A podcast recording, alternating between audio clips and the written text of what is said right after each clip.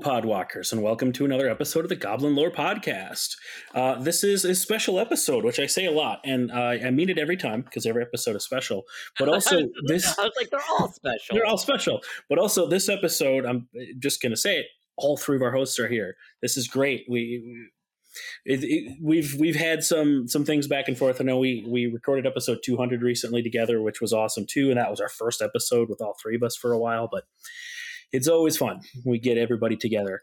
So today we want to talk about uh, events, magic events. Um, Hobbs just came back, who you heard a little bit ago, and we will do introductions in a second. But Hobbs just came back from Vegas, uh, wants to talk, so we want to talk to him uh, about the event, and then also just kind of talk about these this version of Magic events because Wizards has kind of changed the formula up a few times in the last couple years. Though I suppose Grand Prix to Magic Fest may have been more of just a name change than a actual content change. But uh, that's we kind of figured this would be a fun episode, especially now all of the events for 2023 are done. We know the first one in 24, but we don't know what the rest of the 2024 schedule looks like.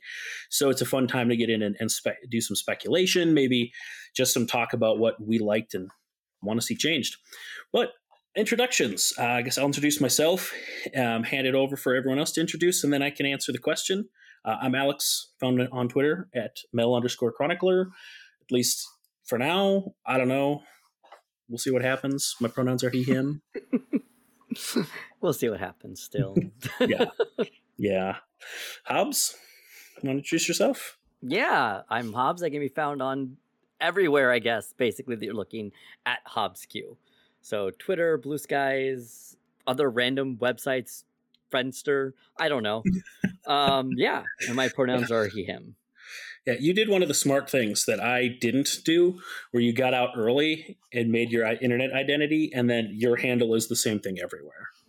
it does make it really nice. Very yeah. much not the case for me.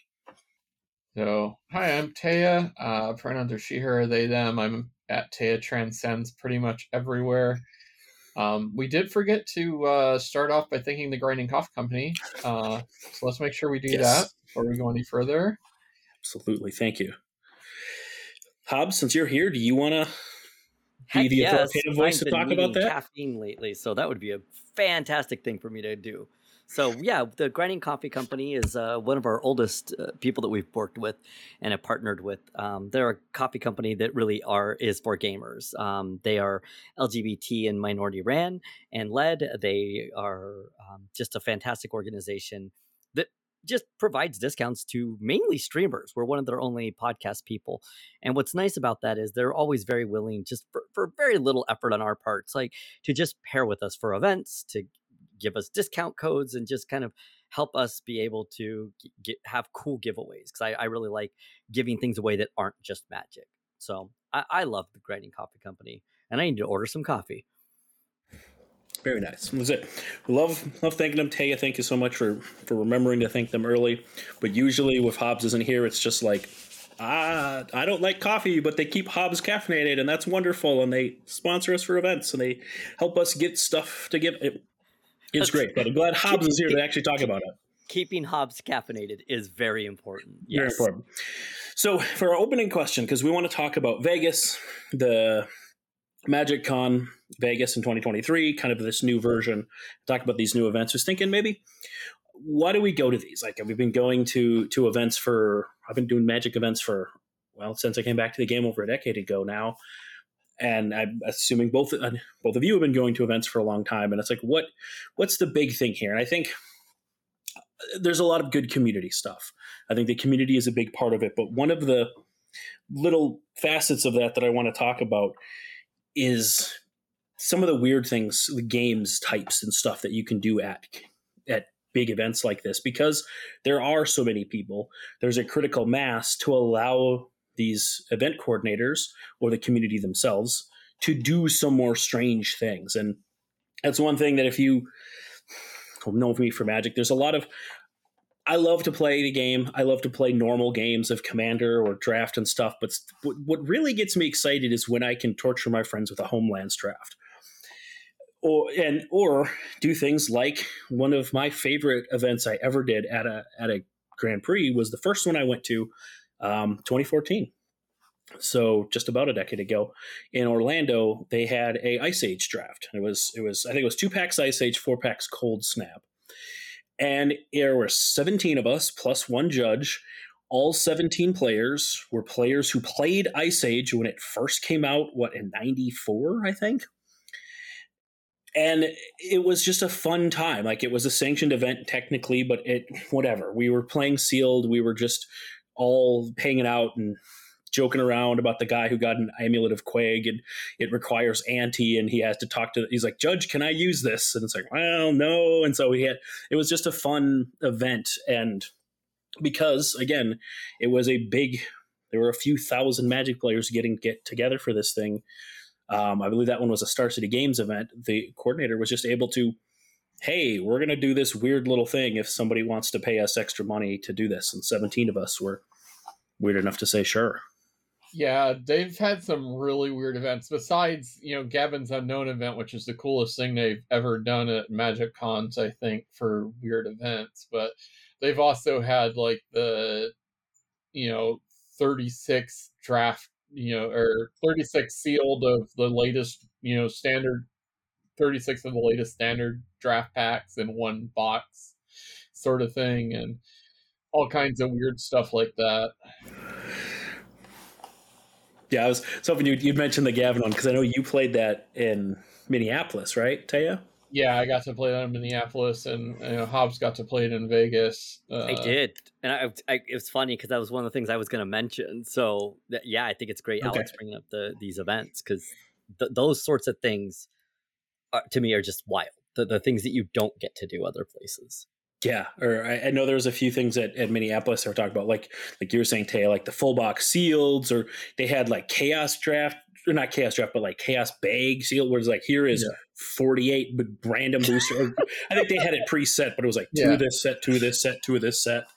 Um, here's your here's here's here's 48 packs we needed to get rid of. Yeah, you got some Dragon's Maze. Oh, I I still genuinely, honestly have a sealed box of Dragon's Maze. I want to draft triple Dragon's Maze with some um, unfortunate souls one of these days. But yeah, how about uh, you two? Well, um, I'm I'm pretty sure I know what Hobbs is going to say. I, I mean, obviously, I think the community is the most important thing for all of us. So I, am you know assuming we're all picking something different. I think I know what Hobbs is going to talk about, so I'm going to pick something different. Uh, and I'm I'm going to you know the weird events you know are definitely uh, also one of the things that I considered saying. So you beat me to that one. So I'm gonna say right now it's the the cosplayers. Uh, getting to see all the cosplayers is definitely worth it. I, I'm glad that they're finally making the cosplay contest a big center stage event, and we'll talk about more of that later. Um, but I've always enjoyed them being there even before they got paid to, you know, traveler appearance fees. And I still don't get anything that covers their trip or anything. The the award winners now at least get something that makes it worth their time and effort. But most of them are doing it because they love doing cosplay, and you know they, they love doing it because they enjoy doing it, and they're not they're not getting nearly what it costs to ship their cosplays and make them and everything covered to these events. They're doing it because they love doing it, and uh, we have some just so many great community members that are in the cosplay community, and I love that. Uh, and the you know the the new Magic Cons where they have these big cosplay dioramas where you have these sets that are set up that look like the various planes have been fantastic. Yeah, the interactive kind of sets where you can do where you can get photos taken with cosplayers or get your own just photo taken on say like the throne yeah. of Eldraine was the one for Magic Con Vegas. Um, I don't remember what Minneapolis was. They had a few little things. I don't know if there was any specific like that, but there was the like Dominaria study, That's which was yeah, yeah, they had a, an Estrad throne, and, and uh, yeah. the, the the Shivan dragon hanging from the ceiling. That would be yeah. a little harder to get pictures of with yourself, but that was a cool thing.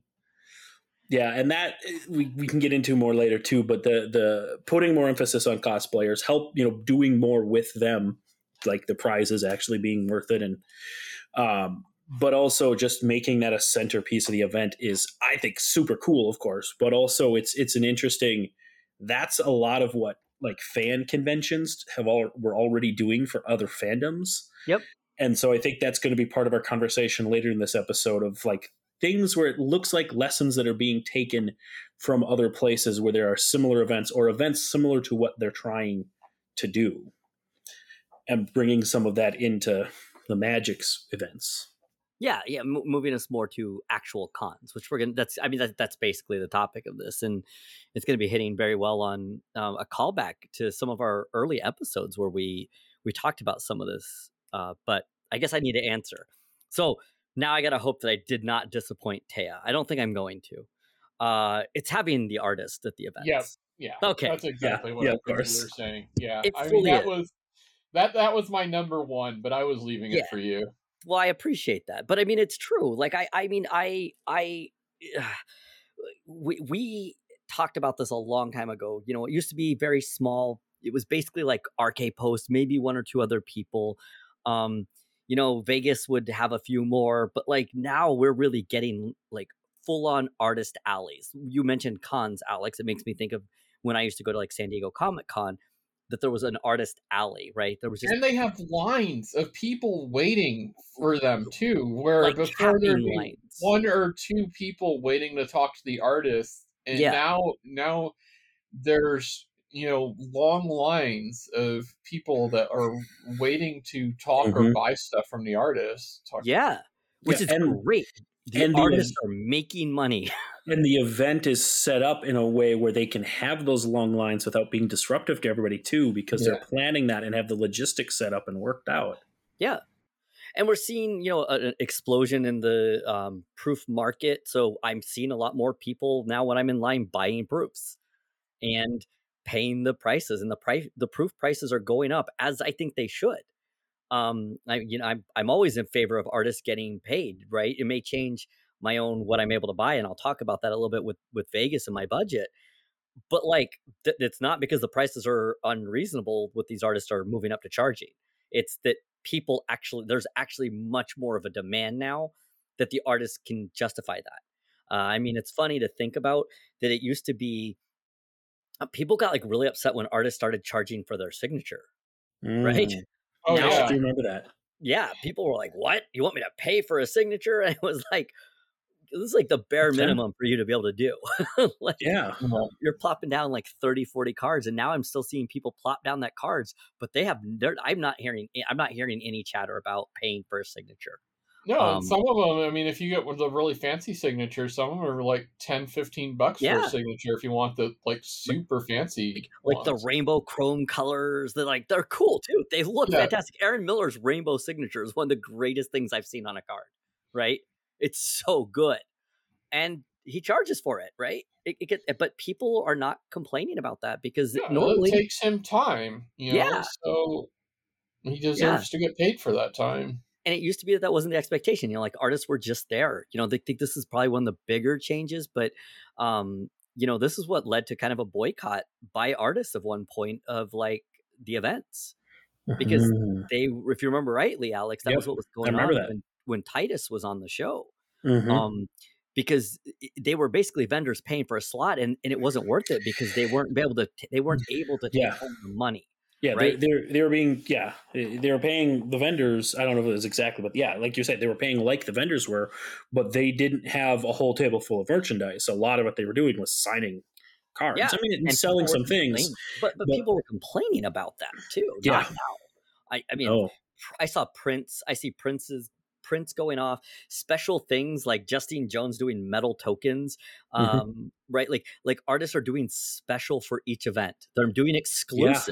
yeah and that used to be a thing that i saw rk post doing but no one else RK Post and Mark Tedin started a lot of this, where they would, you know, they would go to every event and start these like special, i, you know, special items per event, and um, it's become super common. So so yeah. So d- d- you know, Teo was completely right. That that is where I was going to go unless it had been stolen. So, but yeah. So uh, you know, um, we're kind of starting this from this discussion. I kind of already brought it up a little bit that years ago we had this conversation. We started to have some of this conversation with with Titus Lunter. I mean, this is year one of the podcast, five years ago, where we were talking about right, like events were t- still at that point, tournaments with some artists yep. there, some cosplayers there, and some vendors some vendors, but like they weren't really supported. There was no support, right? Like it was, Not, it was you paid to get yourself to the event. You did it yep. because you enjoyed it. Um, it didn't make sense for the artists, and we talked a lot about what we would like to see change. And a big part of what we wanted to see change was basically magic events were moving towards casualness. I mean, I mean the the pandemic really sped this up because Commander emerged is like the defining factor and the thing that was in some ways saving Magic because it was what was causing stuff to still get sold. It was the dominant format that was being played over online, right? Like Arena and MTGO, there weren't high level like paper tournaments because the logistics on that would be a nightmare that you were doing 1v1. SpellTable emerged, Commander as it was, it was it was more like what Mark Mark Rosewater has always said. Casual players is what really drives the the money in the game. Um, yeah, I mean, and you could see some of that. They were definitely trying to change the events before, but like you said, it, it accelerated because that's where they were originally. The events were just called Grand Prix. Like it was Grand Prix right. Orlando that I went to, with the, the, the thing that was happening was the tournament and because we had this many people here for the tournament well i guess we'll also do some side events for people and right before the pandemic they just hosted their first series of standalone command fests yep and right. and they did the name change was at 2019 where they shifted to magic fest instead yeah, of Grand Prix. So. Yeah, I think that right. Was, but the focus there was still yeah. The events and side of it still was yeah it was still a big yes. tournament the structure of the events event. didn't the structure of the events didn't change much but i think and i, I want to say we mentioned this somewhere on the podcast but who knows it's it, it's hard there's a lot of episodes and we say a lot of things but I, I believe we were saying something like it it feels like they're pushing towards more of a convention thing but they still have this structure of the tournaments that they're kind of not stuck with, but this is what they have, and I don't think they want it at the time. At least I I don't think they wanted to change too quickly, but they, it definitely seemed they were looking to change that, and then the pandemic forced them to go to zero, which yep. allowed them to kind of reboot much with a much larger change than I think they would have done maybe in that period of time without something forcing them to stop the events and restart them. Oh, I think so. I mean, because because even Which, then, when we were talking about like the the Magic Fest themselves, like you were saying, Alex, mm-hmm. there still was not an emphasis on just free play area, where people right. were paying a fee to get in the event, right? And then you could do whatever you know that you could just there, there, wasn't like tables you would still be getting moved right well you didn't they didn't have the pay to get in thing until they started the command fest that was when they started right. the pay to get in and then they did have the that was when they had the dedicated play area for and didn't they have like a separate at that too when the first one because there was like a command zone that you paid yeah they had the into. command zone inside the grand prix and that was like dedicated play space that you had to pay for. Right.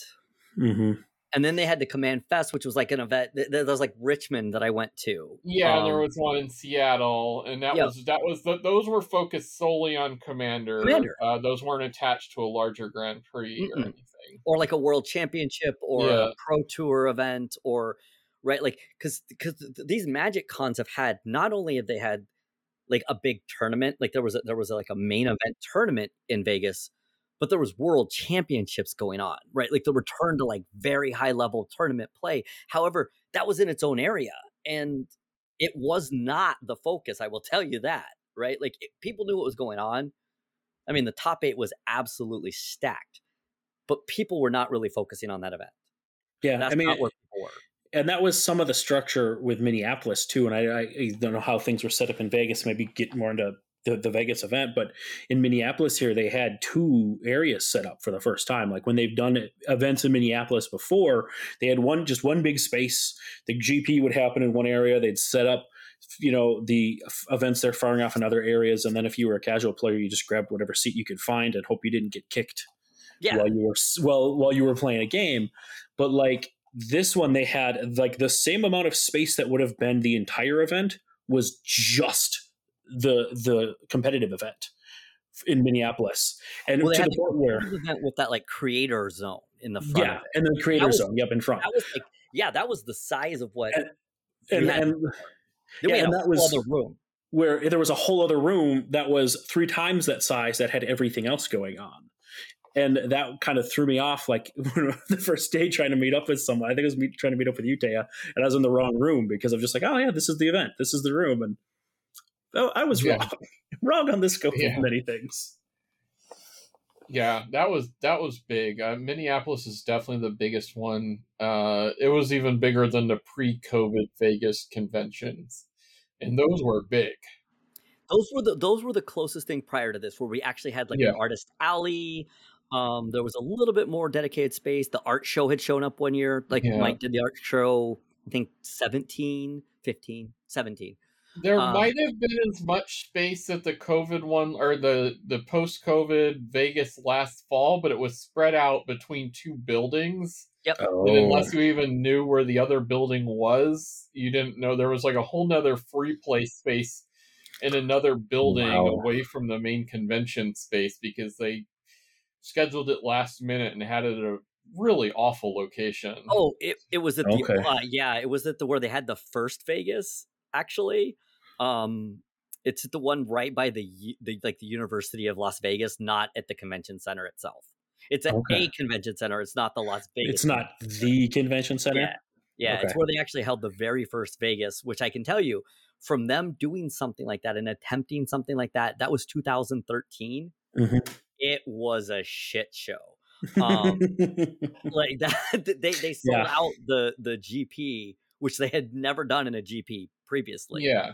And then yeah. people were showing up for side events, and they like they were running people, as you said, Taya, like this for for the one back in 2013. They were trying to even find a place to fire side events. Right, and they yeah. they were running out of product, and yeah. yeah, like yeah, I remember hearing stories about that. GP Vegas 2013 opened like two thirds of all the Modern Masters 2013 product that ever existed. Yeah, yeah, mm-hmm. it, it, was wild. I, I, got the I got there at like five in the morning to stand in line so that we could get the playmat and promo card because they literally ran out of them within like the first two hours. Wow. I mean, it, it was wild, right? Like, I mean, yeah. they, they, yeah. they, that was the first example of them. Yeah. I see, first realizing what how big something like that could be. Yeah, and and I went to I think it was the next Vegas. I don't think they did one in yeah, fourteen because I went in fifteen. No, they did, they did fifteen and seventeen. They started yeah. doing them every other year. I went to fifteen and seventeen. I missed nineteen because uh, family stuff. But uh, yep, yeah, yeah. I, fifteen was the one I went to, and I remember that because that was one. It was simul. It was Modern Masters again, or, or not Modern Masters. Yeah, Modern Masters again, and yeah. they they did three. Well, that was the three simultaneous GPs, right? One yeah, in, I think they, in they Asia. did a legacy one, and uh, I think it was and, two because then 17 was when they ran like a legacy, a sealed, and a modern GP. Well, and and in Vegas, yeah, I remember them doing that. But, but they also tournament still, right? It was GPs. Yeah, it was, it was all like, big tournaments. Multiple GPs at once. We're gonna yeah. have an artist alley, but uh, yeah, it was, it was, it was like a tiny little corner in this huge, massive convention center. Yeah, and, and and it's because they knew there was going to be a critical mass of people for these bigger tournaments, and these Vegas events. I think were the biggest events that they've had. Oh, they were definitely the biggest events. Of the, yeah. Then you would have more artists. Like I remember, I went to in 2015. I went so I did Orlando in 14 in October, and then Vegas in May of 15, and uh, Charlotte in June of 15 and Vegas had so many more artists, so many more vendors because they just there was going to be more people. They could support that. I mean, there was a there was a table. I think it was a store. They might have been selling cards and things, but like most of what they had, they're from Europe. They were selling play mats from all the European GPs that yeah. people in the US just couldn't get easy access to. So I mean, like, so like we had this kind of evolution happening, and you know, they had done some stuff with really moving away from the pro tour. They were doing like esports kind of related elements, like much more was being run even at big events on Arena. And like I said, the pandemic, I think, really hastened this until we hit these actual what are being called magic cons, right? Which started in Vegas, if I recall last correctly. year, right? Last year, yeah, was the first um, one. We we went from there to Philly. Uh, we started getting on top of the elements we've already been talking about with the play space mm-hmm. area, actually getting more panels. Yep. Um, well, and and these were the first events you had to pay to get in the door, correct. which I think yeah. is is important to yeah, yeah, I mean the command command fest you had to as well. Yes, uh, right. Those you did. Um, but these were the first one. These were, were the first ones they started running in conjunction with ReedPop. Yes, mm. an actual convention company. Like if people don't know, they run like yeah. PAX, They run uh, Star Wars convention. Yeah, um, Star Wars. That's oh, like no. big. I had the name. I want to say Star Wars Experience, but that's wrong. But yeah, yeah the, the big annual Star Wars thing. So you know, like so we get that. Um, you know, uh, Philly they have they have panelists. It's all, but that's all main stage. They have one main stage, right? And all the panels are streamed. They're all ran there.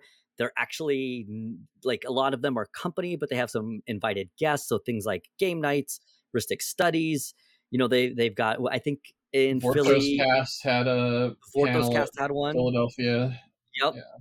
And so we came out of that into to Minneapolis, right? That's what we know. And Minneapolis was the first time that they added another element, which is what we got to do, because those were the first time they had fan led panels, right? Now we're really starting to hit on a convention. Like you have choices to make between things going on at the yeah. same time, right? Yeah, multiple programming things, particularly from like a fan convention. Like yeah. there's some media stuff where you, media conventions where you wouldn't have as much of that, but some of the big fan conventions like it's all like like community panels and community right. programs. Yeah, it's like I help run OrcaCon here in the Seattle area uh, mm-hmm. every January, and you know that's like what we do is you know we have a we have a panel room that competes against game schedules and everything else, and. Mm-hmm. You know that's part of what you have to do is you have to decide what you know what schedules you're going to go up against and what content you want to see while you're at the con yeah, and you start right. to get a little programs, and then that starts to become. Well, yeah, like you're using an app to like sign up for events. Yeah. to keep track of your panels that you want to go to, and um, you know, I think that I don't remember if we got a chance to discuss this, but like we ran into the awkwardness that they put.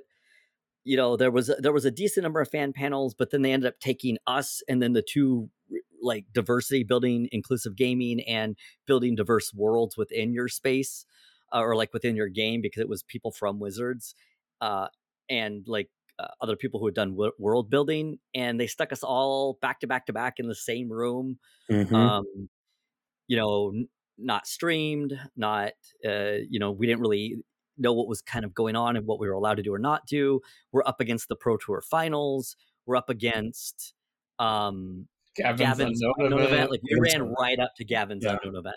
Yeah, yeah, and we had some issues with. There were just some logistical things about yeah. about well, but like what, uh, Some what, of that what it too. means to have fan run panels, to actually have even panels. small things like finding someone to unlock the room was like, yes. you know, it, it's just like they're like, oh, you need to get in here, and like, yes, we sort of have to present, you know. Yeah, we would really like to set up our stuff. Yes, yeah, yeah, yeah. We we would like to be in the panel room as opposed to giving this presentation in the hallway. Ooh, I don't know. Well, anyway, but I mean, like, so so that's where we kind of left Minneapolis, right? Mm-hmm. They, they went to Barcelona. Um, Barcelona, they you know, like they added in. There's been some like night parties and stuff added. Yeah, that's been um, a that's been something they've had for a long time, where they've always yeah. had like VIP level, you know, parties. Uh, you know, it's something that I've I've tended to always get you know that package that comes with that and then i never go because it's up past my bedtime and yep yep yeah yeah uh, and there's too many people but you know but like it was part shy of like... to talk to people like i went to i went to one of the ones in vegas and i was just like awkwardly standing around the whole time yep that's fair and I could say, like I remember it being with the one in Minneapolis, like you were, it was like the Black Lotus and the VIP packages. Um, yeah, well, that was the same night as your barbecue, and of course, I was going to your barbecue instead of some random party. Which I appreciate. people should realize that cook going to a, a cookout at Hobbs Q is is better than a VIP experience. Mm-hmm. Well, I can't say that after Vegas, but we'll get to that. Um, sorry, sorry, I'm getting ahead of myself. But yeah, so you know, Barcelona, I obviously don't know as much about. I do know, like, it was in Spain, so like doing it in Europe, that's a that's a cool, huge thing. We're not doing it in just the U.S. Mm-hmm. Going to be interesting to see this year what they do. Um, I think having places not in the Euro- the U.S. market is a fantastic idea. Barcelona seemed well attended from everything I could that I watched and saw. So yeah, yeah, I feel bad for people in APAC keep posting like, "What about us?" you know? Yeah, I'm I'm hoping I'm hoping this coming year with more time to plan, there's more non-US events. I and because uh, I remember when they announced the four events for this year, it wasn't Barcelona, it was Europe somewhere. Yeah, yeah. They didn't. Ha- they didn't even have a location. I think that was they had it was they had undefined Europe location. More yeah. time to plan it than they did Vegas last year, but I think they still had short enough of a window that it was just like we can't do more than this one outside of the US because they're a US based company. So it's like yeah, they absolutely have done historically done a lot of events in Europe and Asia and all over the place, but it's just like I think in that short of time they didn't have the ability to run more. But I don't hopefully, think, I, I, really don't think they're going to run more than four a year. I'll be surprised if they so? do because I think they're going to keep it tied to the Pro Tour and mm. World Championship. Okay. World Championship. Yep. So I, actually, I will say, I think it's a, I think that's a smart idea. I don't think you want to do more than about one a quarter. Okay. Yeah. See, I'm kind of hoping they do more. Simply, and, and I, I don't think they'll do nearly what they used to because one of, the, one of the reasons that those events were also small is because there were so many. When you're running 50 events a year you can't put the same resources as you can in four. Yeah there was there there used to be when they did, did the grand prix system there was one almost every weekend there yeah. was you know smaller regional ones and then much larger like the vegas ones were always huge always big. Yeah. And that's um, where like the minneapolis ones were usually fairly small. Yeah. Because we're just in the middle of the country. There's and we'd get you know a, a, good number of artists would come up, but like you wouldn't get a lot of the people from Europe would wouldn't come here unless there was a pro tour the next weekend, and then you'd get some people come to Minneapolis so that they're in the U.S. to go well, to they're already testing you know, for the pro tour event and the, well yeah both yeah. both the the players but also you'd get some of the vendors and and artists yeah. would do that where they'd be like well i want to show up for the big event in vegas but the week before i can show up the week before and go to this other smaller city and hit both so, so you get a little bit of that I really think doing more than about four dilutes the events to a level that mm-hmm you're not going to get the experience that we. I don't think they need to That's do fair. Vegas every year though. So I honestly I think that they could they could swap that one out. But I, I have a feeling they are going to do Vegas yeah, every. Year. That's that's fair, and and it's it it makes sense, and especially like we don't I don't know almost anything about ReedPop, but I'm I'm wonder if there's some capacity there too. Well, some I'll capacity simply, like you, you you know we we we have a very strong contingent of say cosplayers and those cosplayers mm-hmm. being able to come to every event if you get more than about four events a year for mm-hmm. those oh, cosplayers oh, yeah. it's just not going to happen no absolutely my my my concern why i hope we would have ones.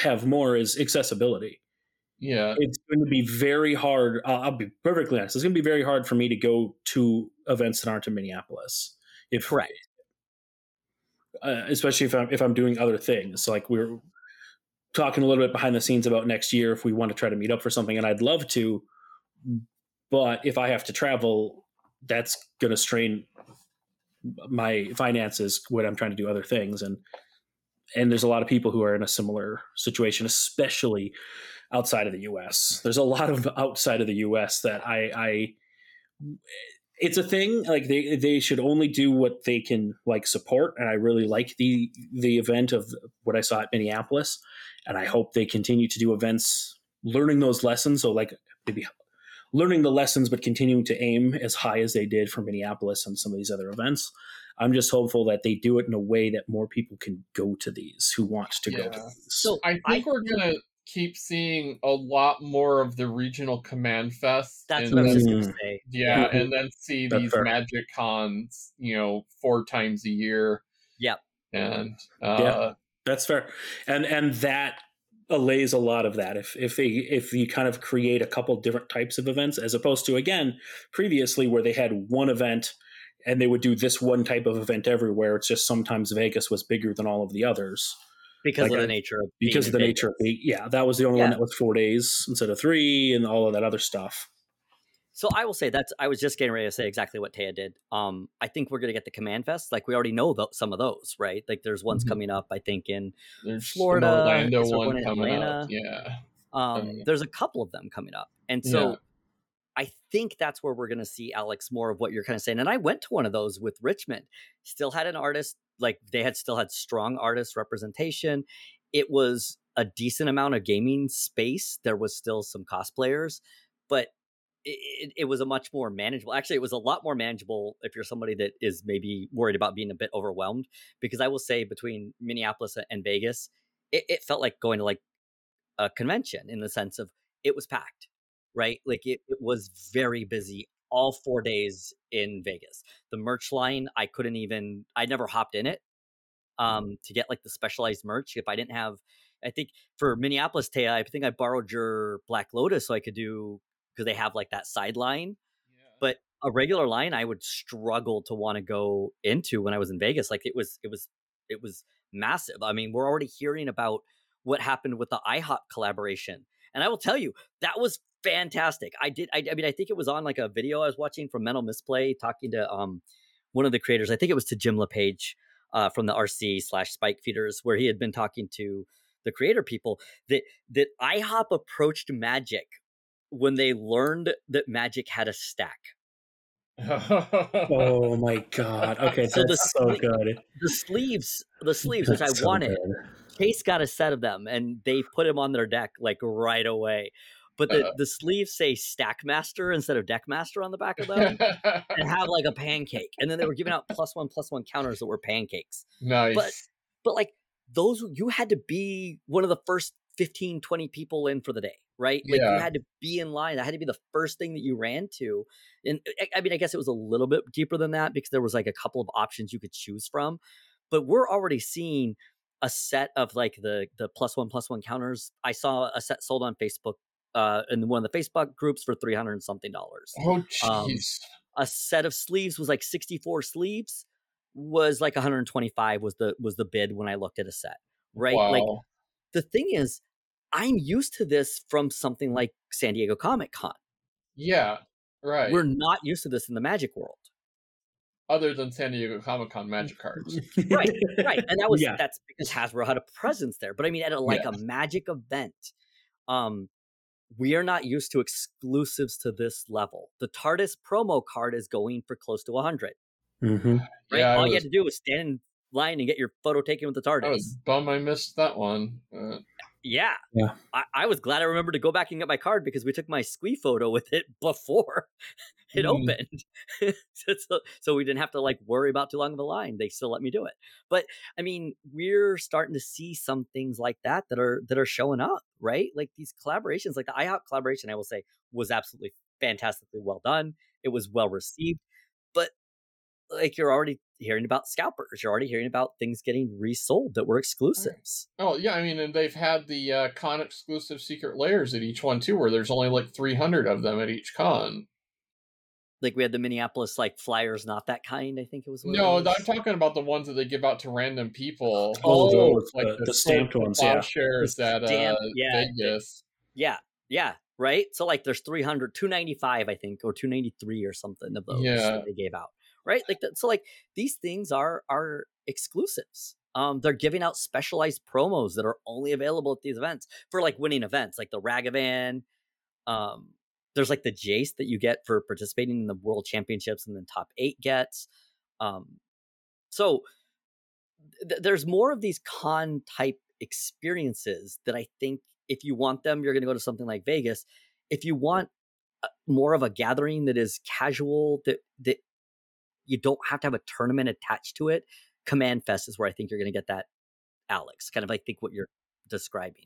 But they're they not going to have fun events at the Command Fest Seattle too. Like they had a uh, they mm-hmm. had um, sealed box um, league where you got a random sealed commander box uh, yep. to play games with, and that was a lot of fun. and they I remember when I went to Richmond, they had some cool kind of side events like that, but they're not having the panels. They're not having yeah, they're not having a lot of the con stuff. It was yeah, like you said, there's a few cosplayers and a few artists. You know, being Seattle, I think we had more artists than most of those probably get because there are, are, a lot of artists that are just yeah. based in Seattle. So not having to travel makes a big difference. So I want to I want to talk a little bit about Vegas and talk about some of the changes I saw from Minneapolis to Vegas, if that like yeah. So like the, the carryovers that were there were amazing. Like I finally got to do Gavin's unknown event and and I'm with Taya. That was probably some of the most fun I've had at a at a Magic game event. Like it was just wild to see. They they added the extra layer of Gavin had done a panel that morning to de- design unknown cards. cards. Yeah, they and then they went for the event, rented them off, and got them and handed us to us. Those were like our promo cards that we could use. Um, like they designed a card that day and then we got to use it. They and there were some new cards for Vegas, but it was also like the hits from all the other ones. And the unknown event is just wildly successful.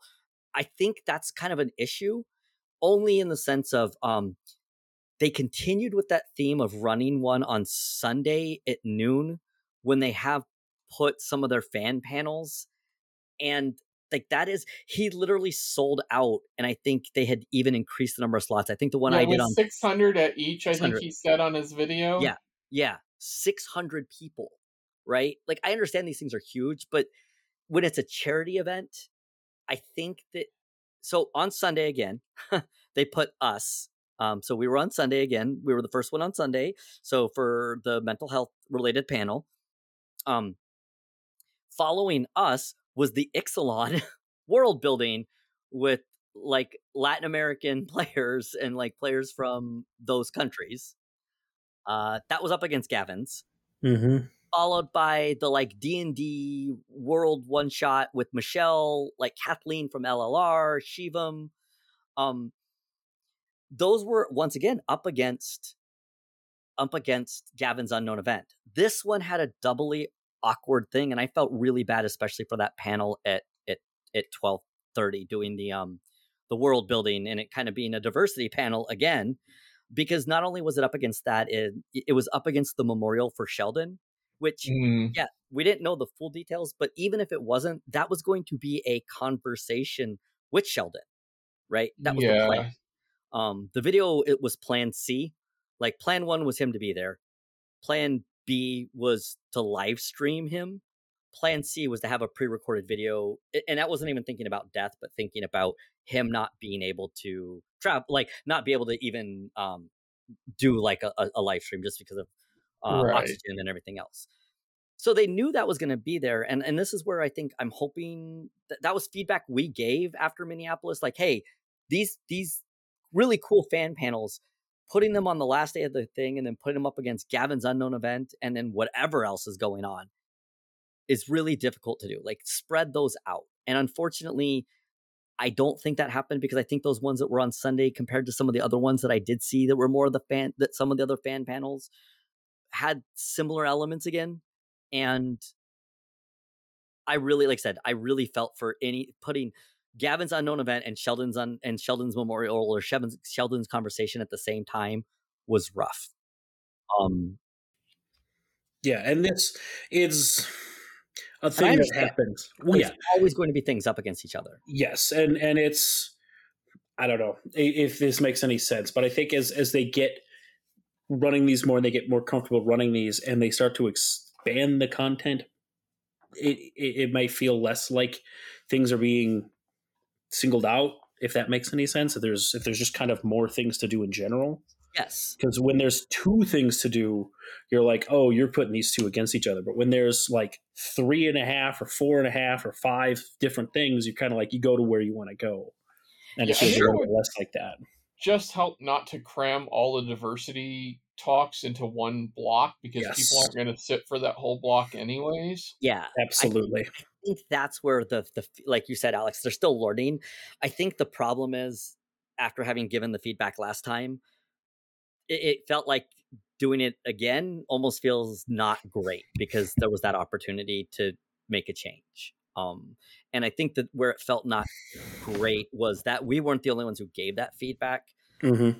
After last time. Um, yeah. and it, it, it, looks bad.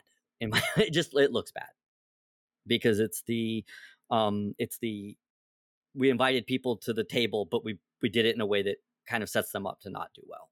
Um, so like th- these were the, the, the things that I struggled with the most. Uh, the changes from Minneapolis to now, they made that creator area that they had first started in Minneapolis, where you could like go and like creators could have like an hour like signing time. They made that a really cool whole area, and they attached the like free play command zone to it.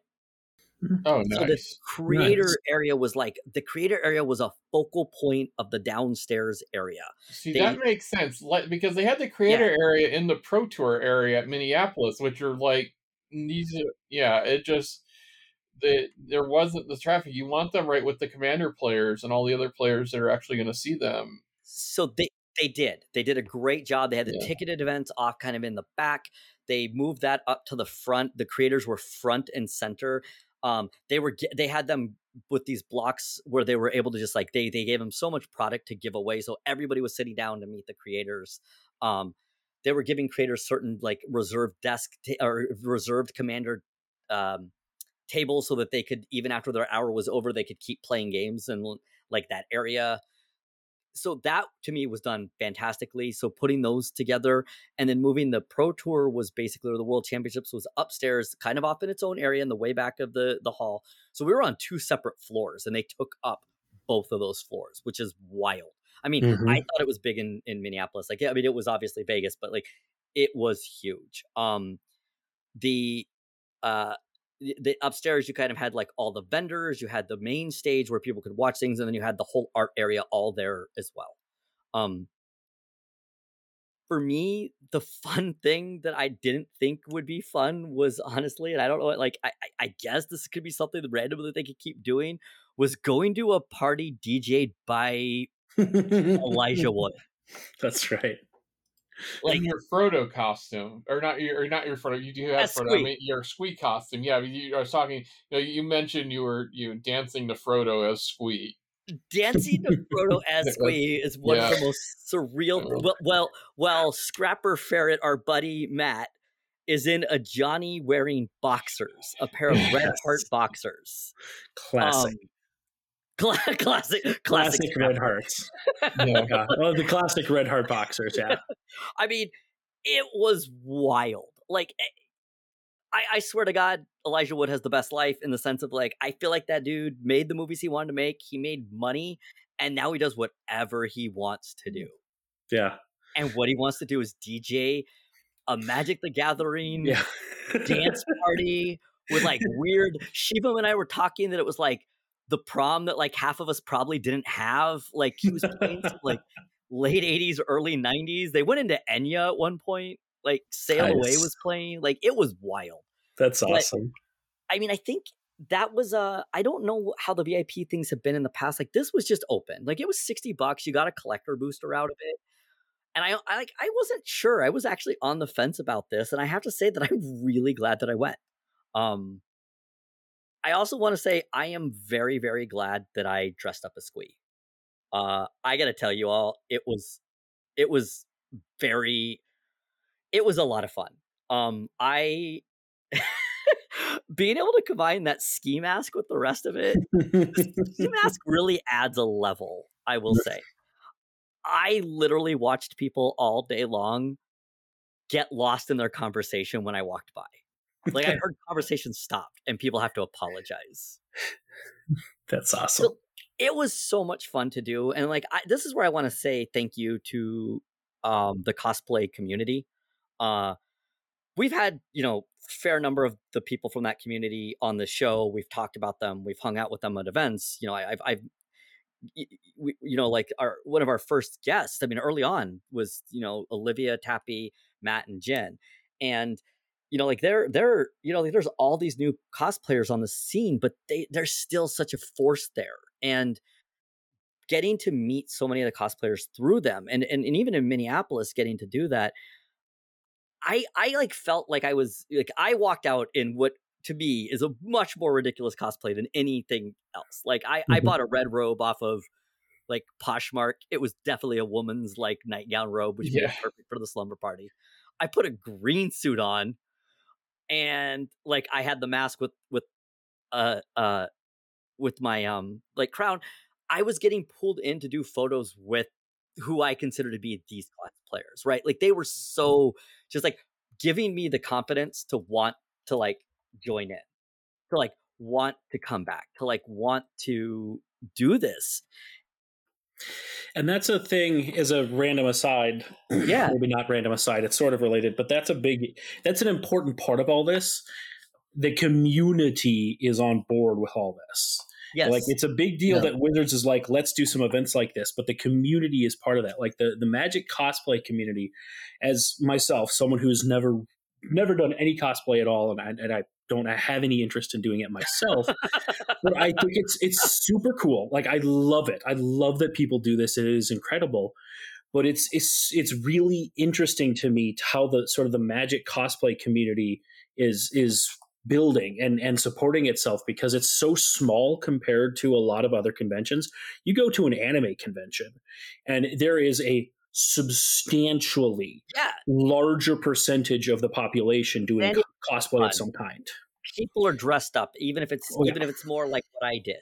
Yeah, right. Like people you, you have a up. large population of people, even if it's smaller things like what you did, all the way up to some of the big, ridiculously elaborate things. There's a friend of mine. This is just a local convention at, at, at Convergence that is has a high cosplay thing.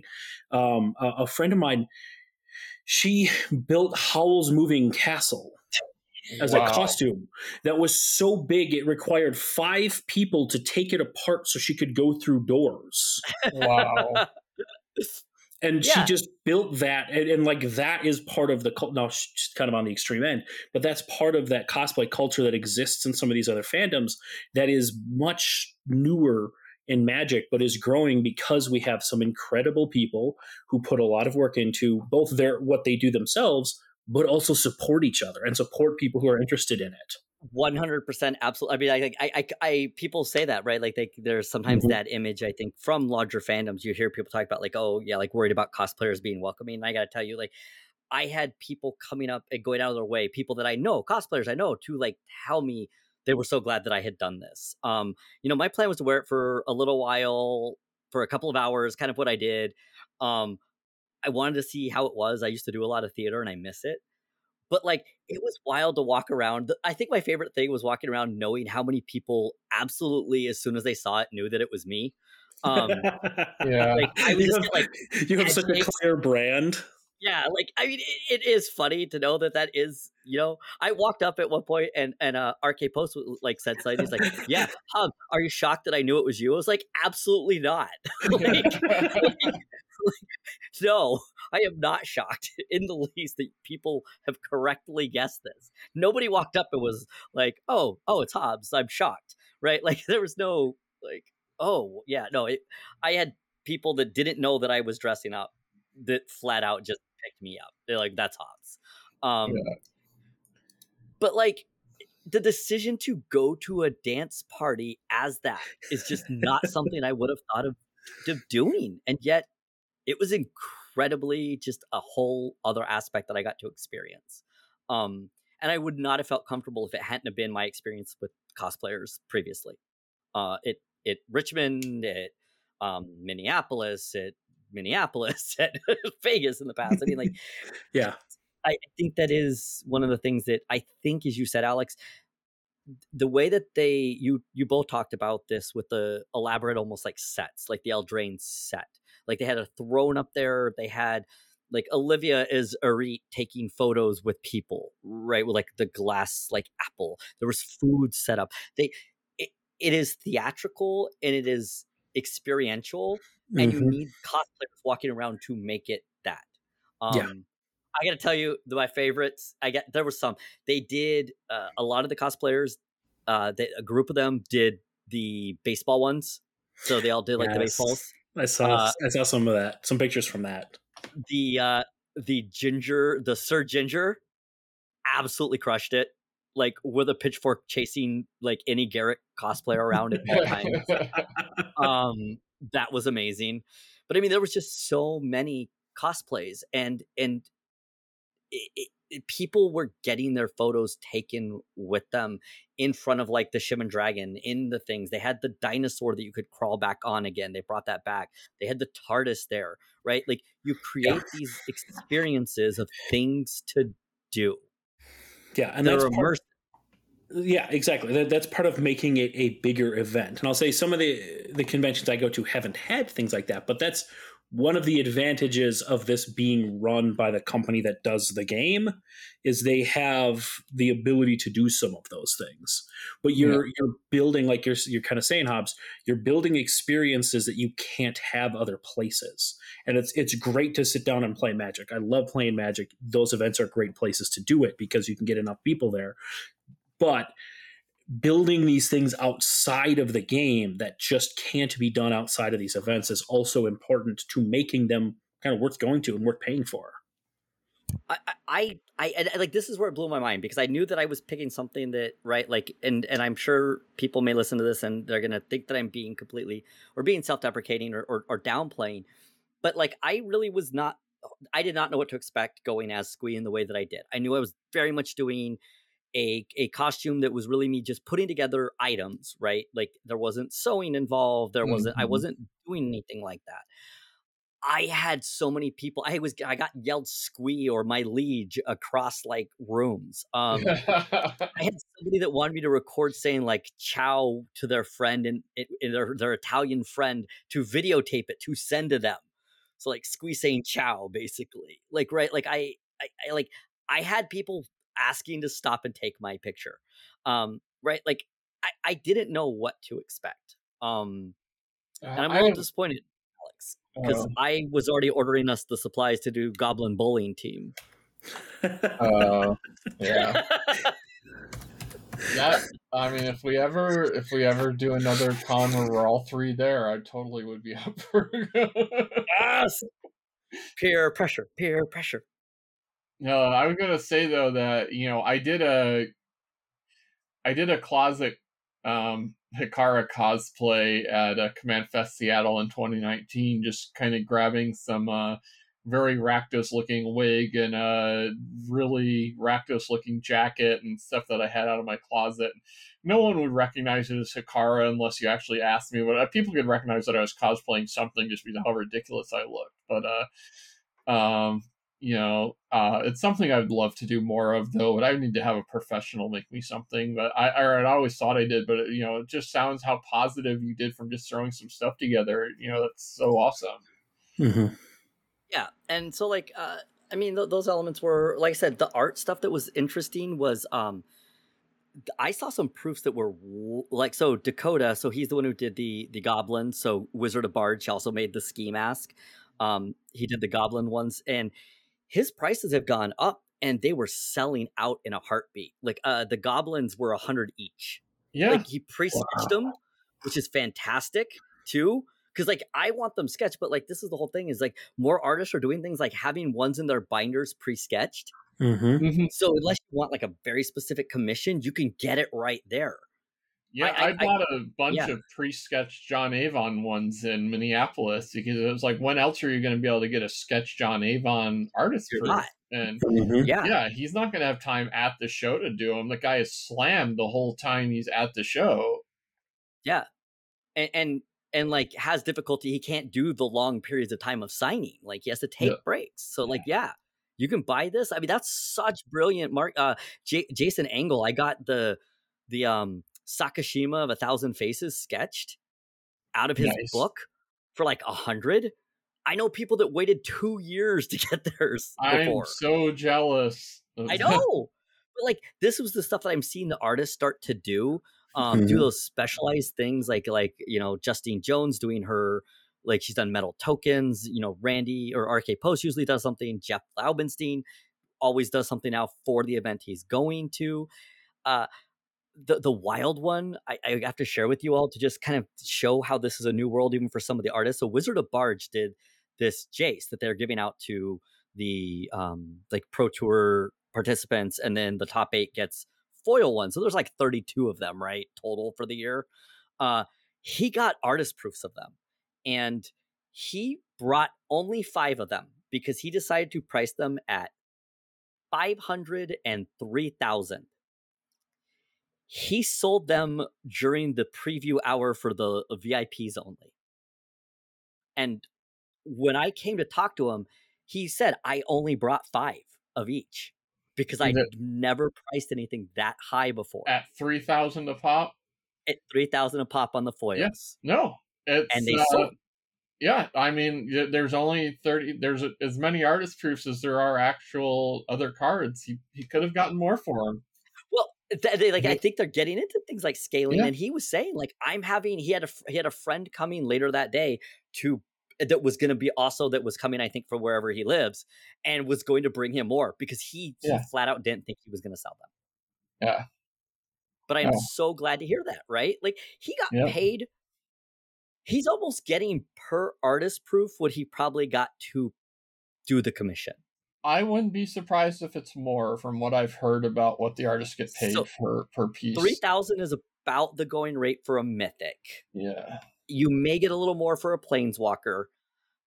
And this was those, one of those other things I ran into that was kind of wild. Um, they're one of the they're they're the highest like in the industry too. Oh, you're talking about like selling it after. I was talking about the commission price itself. No, no, no. I'm talking about the commission price. Oh yeah, all right. You get like three thousand yeah. for a planeswalker, or or like uh, you know like a thousand for a common uncommon. Yeah. That's higher than that's like the highest in the industry. Yeah. But if they can make, I mean, it's like it's sad. But if he can turn around and sell, you know, thirty of those at three thousand oh. each, that's you know, it's fantastic for the artist. Now, mm-hmm. I will say, uh, I did hear that overall, Vegas was a little tougher than Minneapolis for the artists because there was there was there was like it was it was Vegas go big, right? So I think there was like 40 artists. That's a lot of artists in one mm-hmm. place. Wow. And we're, all, and we're also starting to get you know you know like it, some people were don't go to a lot of them, only go to a few events, but a lot of them are starting to be repeat people, which is great, right? That are the faces we know, but you know, like I, I can think of a few that I went to their booths, but they didn't have anything new from Minneapolis. Mm-hmm. So, you know, I, I do wonder if that art thing, how that's going to to go. I think it's finding ways to do it with things like exclusives. I really think the pre-sketching proofs is brilliant. Um, yeah, yeah, yeah. As long as they know their proofs that are going to go, and or yeah. or they're artists that'll just sell anything they sketch, like John Avon. Right, right. Yeah, I mean, like you got to target it for the others, but I mean, you know, like right. yeah, J- Jason Engle being able to sell like Sakashimas, those, those are going to sell. Yeah, They're in his Yeah.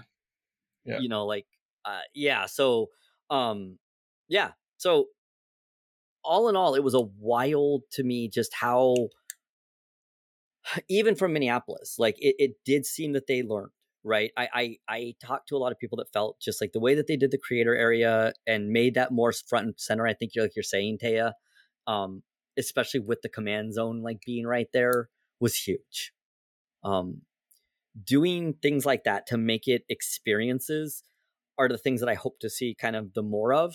Uh i really do want them to take a look at their other programming though and think about right like you're gonna do these gavin events it, just be mindful of what you're putting up against them um, you know, like you said, Alex, there's always got to be something. But if yeah, you're like putting they, they have the the Saturday one a little bit later in the afternoon, so it doesn't conflict. But Sunday, yeah. Sunday is always going to be in the afternoon, and that's when they're running these panels too. So, yeah. And what did they have? Did they have panel programming all three days? Um, Minneapolis. I don't think they had anything on Friday, and and that's yeah. and that's a thing too. Uh, fewer people will show up Friday. Friday is a smaller day, but depending on what you have for programming, especially as you do more things, you're kind of looking to use that more of that time. And I would uh, say Friday was busier than Sunday. Yeah, Friday, yeah, I mean Friday yeah. would have been up against Command Zone Live, which was probably even bigger than. That's true. anything else. Uh, earlier in the day, right? I mean, like because Command Zone Live wasn't, but I mean, like I think that's where we're kind of like looking at what you want to be. Yeah, I, I, think there's ways to work with ReedPop to kind of think about this. Um, yeah, like the, the the Sheldon panel was unavoidable. I will say that that made my Sunday. that's the other thing. Putting the mental health panel on Sunday is hard for me. I would love to do it a different day because I mean, my, you know, you all know me. I'm a pretty active, extroverted person at these events. Like, I had no voice. And then you throw Shivam in there with me. yeah. The two of us were like, uh, yeah, I sounded like like 60 year old smokers. Um, but I mean, it also was just a lot of emotional weight uh, to have on one Sunday. So for me personally, Sunday was tough. Um, I literally went from talking for an hour with other very raw, open, emotional people with with Ryan, Chase, and Shivam to to like mourning Sheldon, um, to basically my con being over, right? Like yeah. I left for the airport. Like it was it was tough. Sunday I was an absolute wreck. Um but I think we're learning. I think we are seeing evolution. I think this is for me personally, I can say I remember us doing a show, Alex, where we talked years ago. And like I said, it may have been one of those first ones with Titus, what we would want. And we're actually kind of getting there. Like we're yeah. we're getting to it. Yeah, and and I think some of that is learning from other eras, and some of that is ReedPop. Like as you mentioned, like ReedPop does these events. They have been doing yeah. them for years. That is their business. Yeah, and so so tapping them, I think, was a big sort of level up to that. It, it helped to build into some of that stuff faster because, again, that's what they do. That's what they have been doing. Yeah, I think that uh, you know we're gonna see them, you know, continue to evolve this idea, but we're gonna, you know, we already know we're getting one more, you know, in February, which sadly I won't be able to make, but uh, you know, hopefully I'll be able to make whatever's after that because I miss Vegas too. Uh, and I'd like to be able to get out to another uh, one of these cons, but um, yeah, we're going to continue to see them evolve and see where they go in the future at this, you know, where they keep improving them each time. And that's my hope. I mean, this is what I would like for Magic. I think there's a place for competitive. I don't want to see competitive go away. I, I think it is that recognition, though, that, that competitive isn't really the bulk of who is going to be traveling for these events. Like they're going to be traveling anyway. This is to get more of the quote unquote gathering together. Yeah. And I think that there was a time when that is what drove attendance to the to these events but honestly that's not what's driving the audience to these events anymore. The these these fan conventions and things have existed in other spaces and other fandoms, and so many people are uh, you know involved in more than one hobby. And I think folks like Taya and I have, have been to a lot of of anime conventions and, and, and other fan conventions. And know Hobbs, you've been to some with San Diego Comic Con and things. And so like there's lots of people who've seen these other events and are starting to now that more of that's coming into magic why not go to a magic event that does that too? And so that's starting to. I, am glad they're going that direction. Like you said, that's the thing that we've been talking about for for years that we'd like to see more of that, and it lets them not just sort of tap into casual and give more uh, content at these events for casual communities, but also for things like the Vorthos community, also things like the mental health that stuff that we're a part of. Like it, it allows them to start to provide more content for these smaller sub communities within the larger community. Because again, you drive enough people into this space, you know you're going to have the you know enough people in this small community that it's worth making some content to sort of service this specific sub community and it's great i love that more parts of the community can can celebrate this stuff. And then you have folks who aren't necessarily part of that, who maybe aren't part of Vorthos stuff, get to go see Vorthos and go, oh, this might be interesting. I want to d- dive more into this, and it gives more just exposure to some of the different parts of this wide community. Magic has so much stuff that you can kind of be a fan of and be part of. These events I, are a great way of celebrating it all. One last thing that I kind of want to comment on, which I think you know, we did see in in Minneapolis, but I think is a product of a Magic Con or, and, and even Command Fests. Compared to anything I went to in the previous Magics to GPs, the diversity at these events, it's not even close, right? Like uh, the amount of people from from historically marginalized groups that were present at this Magic Con it was it was everywhere, right? Like this was not just looking out into a room of white dudes. I'm not saying there weren't still a lot of them, but I have not been to, you know, like this is very different than if you had gone to magic events or if you had gone to a game store, an LGS up until 5 years ago. These magic cons are a lot more representative of who probably was always playing magic but didn't feel comfortable going to something that was big and magic. And a lot of those communities are more represented in some of these other fandoms. And and it's great that there's more of a space. There's starting to be more of a space for them in, in magic in some of these big events. So that's our kind of recap. I mean, let us know what you think. I mean, what, for those of you who have been to these Magic Cons, especially if you had been to events prior to the pandemic or back in the day, we would love to hear what your thoughts are on changes and, and where you think this goes from here. So thank you all for listening. And that's our show for today. You can find all of the hosts on Twitter for now. Hobbs can be found at HobbsQ, Tay can be found at Taya Transcends, and Alex can be found at Mel underscore Chronicler. Feel free to send us any questions, comments, thoughts, hopes, and dreams to the Goblin Lore Pod on Twitter, or email us at goblinlorepodcast at gmail.com. If you would like to support your friendly neighborhood gobslugs, our link tree can be found on our Twitter account and in the description of today's show. This has everything from various discount codes to the link for our Patreon. The music for today's show was by Vintergotten, who can be found at vintergotten at bandcamp.com. The art was done by Stephen Raphael, who can be found at Steve Raffle on Twitter. Goblin Lore is proud to be presented by Hipsters of the Coast as part of their growing Vorthos content. Check them out on Twitter at hipstersmtg or online at hipstersofthecoast.com. Thank you for listening. And remember, goblins, like snowflakes, are only dangerous in numbers.